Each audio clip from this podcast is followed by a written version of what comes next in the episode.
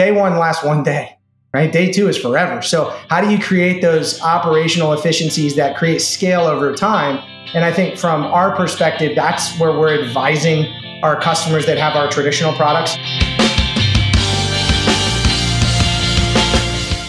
Welcome to the Wrap Resourcive as a podcast. I'm Nick Cressy, Managing Director of Strategic Partnerships, joined by Kyle Hall, our lead consultant and Director of Operations. Each week, we will bring you a conversation with leading industry players to spotlight emerging technology, share best in class carrier insights, and discuss how innovative tech is driving businesses forward. Whether you're an operating partner at a private equity firm, a CIO, or other business leader, tune in weekly as we share insights from the expanding playing field of digital transformation. Today, we're joined by Ryan Williams, manager of the Prisma SD WAN Ecosystems business unit with inside Palo Alto. I'm sure many listeners will know the name Palo Alto.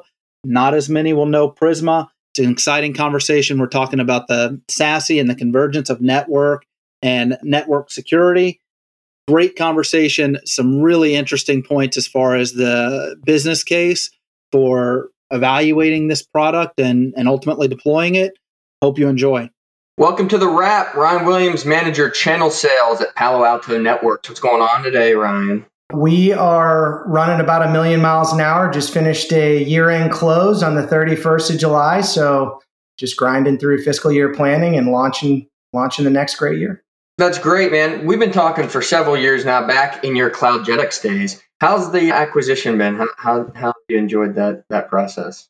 I love I love that you start with that, Nick. So I will not give you the rainbows and unicorns answer. So with any large acquisition, nine, I'll tell you this: ninety nine percent of it was fantastic. Right. So we're getting more scale. We have more resources. We've got additional products, cloud security that we can bring the SASE message together. You know, partners are really bought into everything we're doing. So everything from a market perspective is awesome there's some operational headaches along the way. So again, not all not all rainbows and unicorns, right? I mean, integrating two large ecosystems and the products and the, the SKUs and just the kind of nuances that come with that can be challenging. But you know, here we are almost 18 months later, and we are long clear of that finally. So that's that's good news. So I would say overall, fantastic. A couple of the small headaches along the way. Yeah, absolutely. I mean, we navigate those markets. We totally understand that M and A is always difficult. So, look, we have you on here today to talk SASE. Before we started recording, we're talking security. It's front and center in everyone's mind right now, especially in the IT leaders world. Uh, tell us a little, give us a little preamble on SASE and how you guys are attacking the market right now. Yeah, absolutely. So, I think the acquisition of CloudGenix by Palo Alto Networks, again, almost 18 months ago, April of 2020, I think if anything, what it did was it, it put a pin or it was an affirmation of the market, right? It said that everything Gartner's been saying, everything all the analysts have been saying that network products and security products, right? Those two industries are colliding and those paradigms are becoming one under the umbrella of SASE. Right now, SASE is a Gartner term, right? The Secure Access Service Edge. For those that, that aren't familiar, it was coined in August 2019 in an analyst report by Gartner called The Future of Network Security is in the Cloud. Um, but it's nothing new for us. We've been talking about secure WAN, secure network architecture for years right? Secure cloud delivery of WAN. These are things that were fundamental to the value proposition of CloudGenix. I think the acquisition was the affirmation. And for me, what, what it represents is just an, and for you guys and for your customers is an enormous opportunity, right? So we have a global leader in security, the worldwide recognized leader, Palo Alto Networks in security products and services, established the initial application derivative firewall, right? I mean, that was our claim to fame. That's what, what made Palo Alto Networks famous. And you've got the first application defined SD WAN provider and CloudGenix coming together into, you guessed it, an application defined, you know, SASE model to deliver best in class products from security and networking perspective down to customer's edge to create efficiencies, scale, and security. And you know, aside from the operational things that we chatted about, right? Kind of getting those things to jive. Those products are on the truck. They've been on the truck for two and a half years, even prior to the acquisition. We were working together. So this from a product perspective, it's not new. From a customer perspective, and the way our partners and customers view products, it's not new. It's just coming together into one company, one story, one vision. And I think that's really powerful. Ryan, so a lot of synergies on your guys' side. I think where we're seeing it and where we're working a lot with the with the IT leaders we work with is the synergies, you know, in their own organizations between the networking teams and the security teams. It seems it seems like that's really that's a business case that a lot a lot of the companies we work with are looking at What are you guys seeing? Kind of let's on the other side of your sales process, right? Where maybe you go into a company and they're they're an existing Palo Alto customer, you know, legacy security products customer, and you guys go in now and you know you're you're bringing some of these new product sets to market. What does that look like for that organization on the other side of it?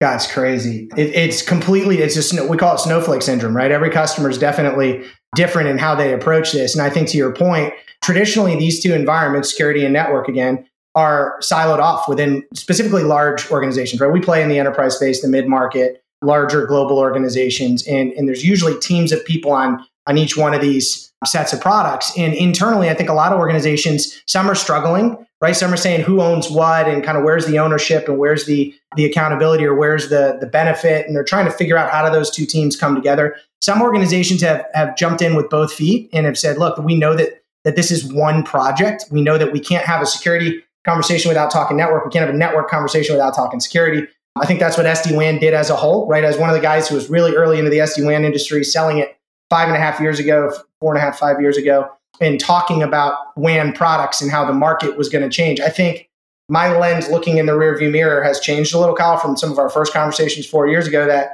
I think SD-WAN was a catalyst industry for SASE, right? It was really the jumpstart that allowed these products to come together. And from a business perspective, what that means is operational efficiencies and the ability to not only deploy solutions, which is great because day one cost savings, day zero cost savings, that's important, right? You guys probably talk about that quite a bit as you engage with different portfolio managers and different large customers.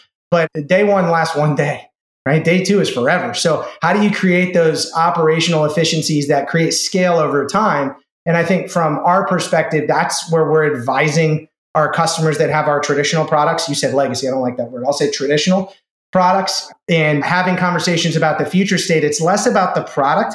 And without a doubt, it's more about the business impact and to your question, just getting very direct, I think a lot of organizations are, are struggling with what is that business impact? Who does it impact at the organization? And how do they need to restructure internally to support kind of a new network and security delivery model, right? A new NetSec model. And that's something that I think you guys play a critical role in. And we believe that we do a good job of helping you kind of navigate that within the customer infrastructure within the customer ecosystem. Yeah, absolutely. I'll say, you know, the security side of it, you know, get a lot of, it gets a lot of attention, a lot of press these days, especially. But I'll tell you, a lot of times the networking is, is, you know, it's kind of the redheaded stepchild of the, of the IT family, you know, and it's kind of one of those things where if it's not making any noise, we're not hearing anything from it. Hey, let's, let's, let's not touch it. Let's leave it over there. And I think what we find often is it's, it's an untapped area of, of efficiencies of freeing up you know your team's capacity to execute on more strategic projects. You know i think when, when we were talking when we were talking before here you were talking a little bit about the the future for you guys and ai ops and i think that's that's really going to pour gasoline on this fire. You want to talk any about that? Yeah i'd love to. So i think that we think the, the market is without a doubt going to ai operations. Many of our largest customers right they they certainly use our API platforms that we have in both products, and they and they build and design workflows to support new products, new services, right? And most importantly, here, guys, is, is the business outcome associated with that, right? So rather than you know, you know, I can nerd out all day with you, and I'm I'm a technologist. I like I like nerding out, but I'll say from a business perspective, I think the best way to maybe highlight that point is to tell customer stories, right? So I think about a customer like one of the largest financial institutions in the world. I won't use the name, but 5,800 global branch retail banking locations, right? 5x that in terms of ATMs and potential other locations. If we look at the brick and mortar, those 5,800 global branch banking locations for this customer of ours that's fully deployed, right? They were leveraging a competitive WAN environment. This was a WAN sale initially. They were leveraging a competitive WAN environment, and they had 141 people, I think 143 people on a professional services annual contract from our competitor, right? Which is not completely uncommon for a network of that size with heavy security requirements. And you know what we were really able to do for them was not only simplify deployment, but we reduced that overall, you know, kind of cost burden and that overall infrastructure burden from 143 people down to two. Now, obviously, there's a huge cost impact for that, and that's great. And like I said, day one cost savings is phenomenal. What I think is maybe a lot more relevant is the mitigation of risk. And to your point, like that freeing up of capacity that comes into play with that, meaning that when you only have two people that are running scripts and monitoring everything in a single pane of glass for all those locations, right? And then you have some backups and some other folks, and maybe they leverage some professional services, which this customer does, or partners like you guys, right? There's a lot of ways you can kind of augment that support, but primarily they have two people that kind of have their hands in this in this management. When you think about that, right, they're running scripts and they're looking at real-time implications of what's happening on the network in application performance and business outcomes rather than okay, we've got 143 people constantly cycling in and out of this environment. Who's on the clock? Who's not? How do we manage that? Who made changes? Oh, they didn't document their change. Now that may sound stupid, right? But but that happens, and there's a real impact to something if there's an error made and there was a fat finger, for lack of a better term, on a policy change that didn't get documented properly in that in that change management document that that needs to govern those 140 people, and all of a sudden nobody can figure out what happened. Eventually, we've got this kind of Franken monster of policy and CLI that creates poor business outcomes and issues with not just performance, but you know creates gaps in security posture and a number of other kind of tangible impacts that that affect the business and, and create risk for the organization. So I think you know the AI ops conversation is about okay, let's deploy network as a service. That's the former CloudGenix solution, now called Prisma SD-WAN. That's our new branding. Then we have our cloud security platform, Prisma Access, which is more than just firewall in the cloud. It's all the other features, DLP, IoT, IPS, IDS, all those things that come with you know zero trust in, in, in looking at a cloud security paradigm. Those are kind of your foundation in my mind.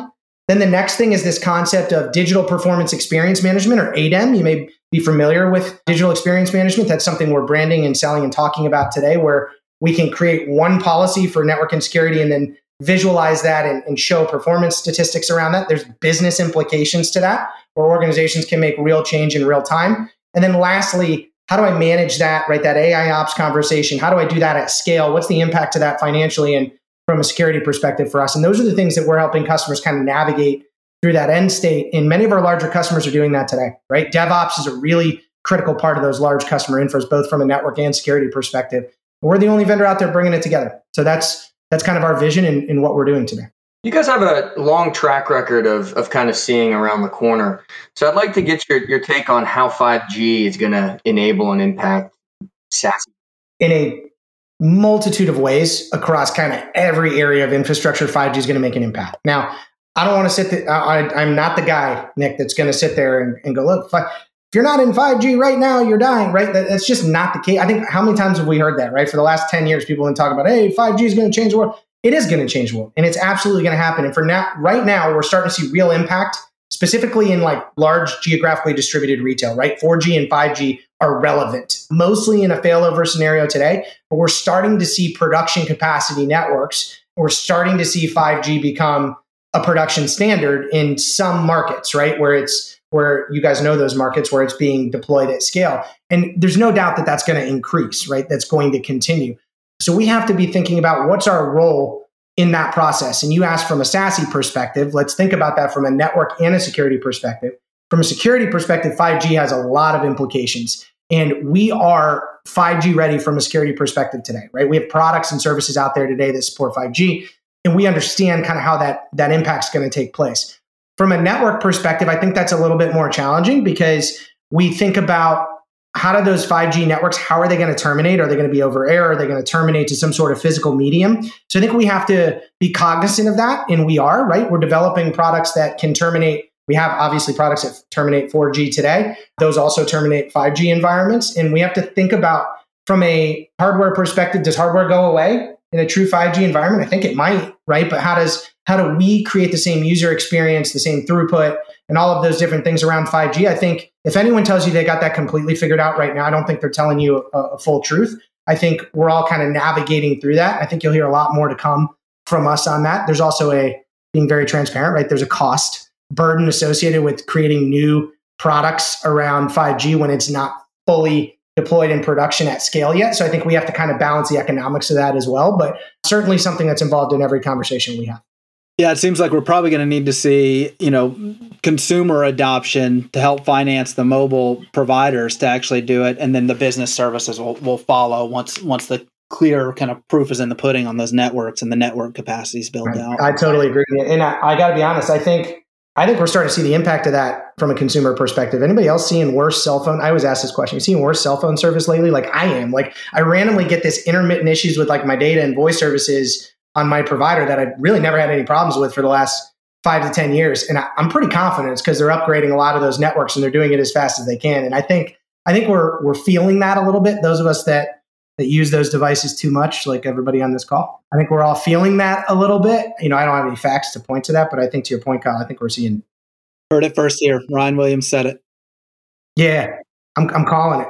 Right on. So, hey, one one thing we didn't we didn't dive too deep into, but I think we'd be remiss if we didn't. You hit it on a couple different occasions, but one thing we see when we go in, especially when we do like budget reviews, we see a lot of point solutions, a whole lot of.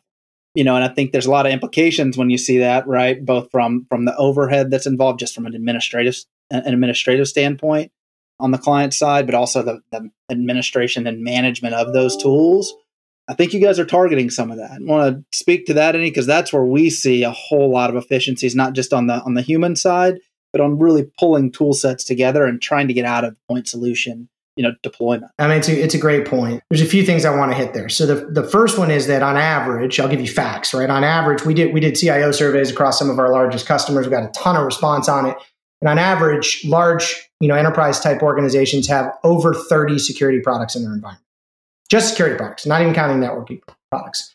So when I think about that, I think about a number. Let's just stay in a very thin vein so we can kind of highlight some of that. And then obviously for all the audience that's going to see this, right, those problems become larger at scale, right? But I'll keep it in a thin vein to try to make the point. So 30 plus products in a customer environment. You mentioned some of the challenges, which is how do I the administrative burden of it, certainly the cost, the dollar factor to it, those are those are real things. I would even argue that and we're seeing analyst reports. The most recent update from Gartner around SASE is how are your products working together from a technical perspective? Because we all know what it's like to get two products to integrate together. It's not perfect, right? And if you've got 30 products, they're not going to work together seamlessly. I don't care what anyone tells you. So there are going to be gaps in your posture. We talk a lot about security posture.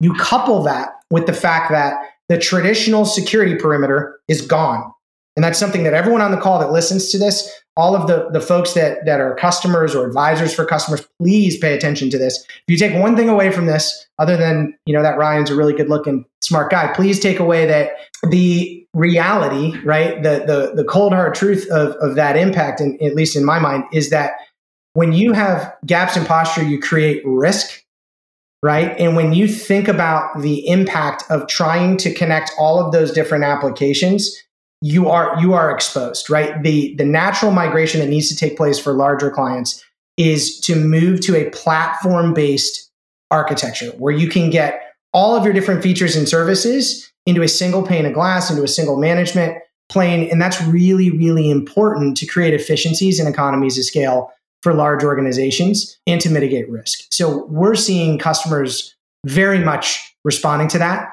The security perimeter is gone. It used to be a firewall in the data center. Everybody connected via a dedicated managed VPN back into that data center environment. Then we egress the internet. That security perimeter is gone. It doesn't exist, right? You got users everywhere. You've got applications everywhere. You have to be thinking about can't have a consistent let me put it this way if you can't have a consistent model for how you route traffic to get to those applications because the traditional security perimeter is gone so that's no longer on the table then you need a consistent ideology for how you manage and all of those applications and, and security features and services integrate together, right? That's where you get your consistency. It's no longer in the underlying architecture, it's in the platform and the orchestration of those services and features. So that's that's kind of our general thesis as we've acquired 18 plus companies over the last two years, as we've integrated those products into a platform and been able to deliver them as a service to clients, we're allowing clients to be agile, flexible, and secure and adjust for market demand and, and, and have high performance, right? That's, that's the ideology. Yeah, that's outstanding. I mean, you know, you guys are taking on the responsibility for pulling those things together and making sure there's not gaps between them, right? And you're doing it in environments all over the world versus, you know, you're taking somebody in the organization who has to stitch all those things together. I mean, it's it's a it's a sieve, right? I mean, it's there's holes all over the place. Yeah, no, appreciate that. Ryan, this has been great. We could talk all day about this stuff. Maybe we run it run it back with you down the road because this has been really good and I got plenty of follow ups. But we do like to keep this bite sized and digestible for folks. So let's let's leave you with a couple quick hitters. We ask everyone this that joins. First is what's one piece of tech you can't live without? Don't say your phone or your computer. One piece of tech I can't live without. Um, God, I think I would have said my AirPods with the old matchsticks, right? The Gen ones that never went bad. Now I have the fancy ones and they seem to disconnect all the time on me. I don't know what the heck Apple did, but I think I'd have to say Bluetooth AirPod type products because I'm just on the phone all day. Can't beat that. All right, and we like to make people money here if they listen all the way through anyway. One hot tech stock that that you're that you're hot on right now. Oh man, that's such a loaded question. We've got earnings coming up in in a few days, so I'm I'm going to just be extra safe here. I would say if I were anyone on this call, I would think about investing in security products in general, even my competitors, right? If you look at all of our competitors that are publicly traded, you think about security as a whole. I think we've seen enough examples. Just look at the last six months, right? With Keystone and the Russia mess and all those other things that are happening. Nation state actors you know, uh, having an impact on financial markets, on infrastructure. I mean, these are real problems that we're seeing in the world. And I think that security vendors, it's it's incumbent on us, right? Our our mission as a company, right, and our vision is to is is to think about how we make each day safer than the one before. And I think all security vendors have not just a company mission, but really a standard or an obligation to help secure the infrastructure that keeps this country alive. And I would highly recommend that people look at security technology stocks, look at the historical performance. And by the way, I am not a financial advisor in any way, shape, or form. So please feel free not to heed my advice. Neither am I. You should see my portfolio recently. It's an absolute nightmare. But yeah, no, we still got good ideas here. And by the way, PN P A N W is your guys' ticker symbol. So we'll be we'll be watching for those earnings. We appreciate the time and thanks again for joining us and, and we'll be in touch soon.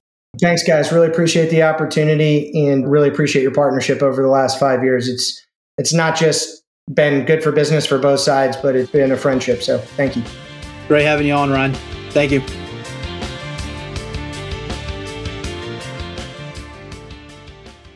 Hope you guys enjoyed that episode. Great conversation with Ryan. We've been talking to him for several years now. You know, I, I may have mentioned it before, but what's really exciting to me, Kyle, is as we dig deeper into SASE, we're really starting to see that this this network transformation piece is going to just change the world of networking. Like this is not a, a small step. As we start talking 5G, 4G, of course, the empowerment, the scalability, the deployability that this technology is going to, to provide companies is I, I kind of liken it to the to change from POTS to, to VoIP. It, it's a big, big difference. It is a big difference. And, you know, the thing that's interesting in a lot of the network space, right? You talk circuits, that sort of thing. It's, it's largely a commodity discussion, right? And not really things that move the needle. I mean, we've had instances we go in and transform networks from, from a legacy MPLS network, save 40% you know we're kind of patting ourselves on the back think we did you know think we think we really moved the needle and the feedback we're getting you know at times has been hey 40% is really great. Love it. Also we've got a lot of strategic projects here and other priorities. I think the thing that that SASE is doing that sd-wan never really fully accomplished is bringing enough things together enough areas of the business are getting touched that it's a pretty strategic discussion and highly impactful. So, you know, we're we're really excited about it. I think it's it's kind of bringing it back to the forefront. From a market appetite perspective, are you seeing CIOs lean into this yet or IT leaders curious? I know we talked about a case study with one of our recent PE owned clients. What's the level of education and understanding of this of this technology as you're talking to, to IT leaders?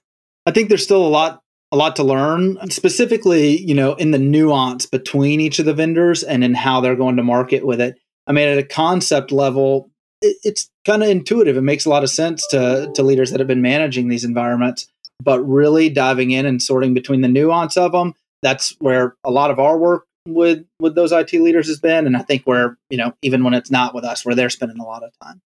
Well, regardless, it's an exciting time to be in the market. It's an exciting time. Again, I, I keep going back to when we talked to one of the Avant folks, and they said, "Look, this is this is one or two percent market saturation, market penetration. So this is where it's going. I'm excited to see the transformation, and I'm excited to to help empowerment empower it because, like you said, going from MPLS to MPLS, saving some money, it's a good story.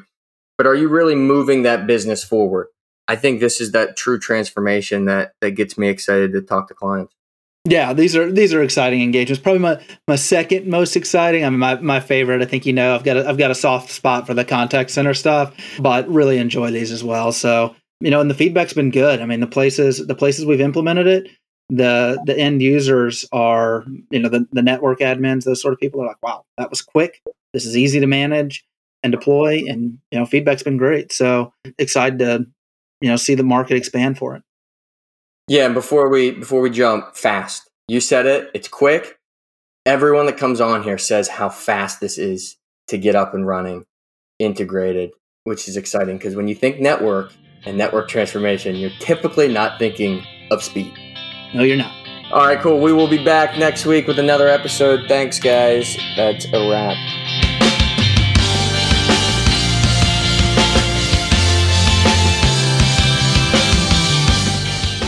Thanks for listening to The Wrap, Resourcive as a podcast. For more information about Resourcive and how we are creating value for our clients, find us at resourcive.com or reach out to us directly at thewrap at resourcive.com.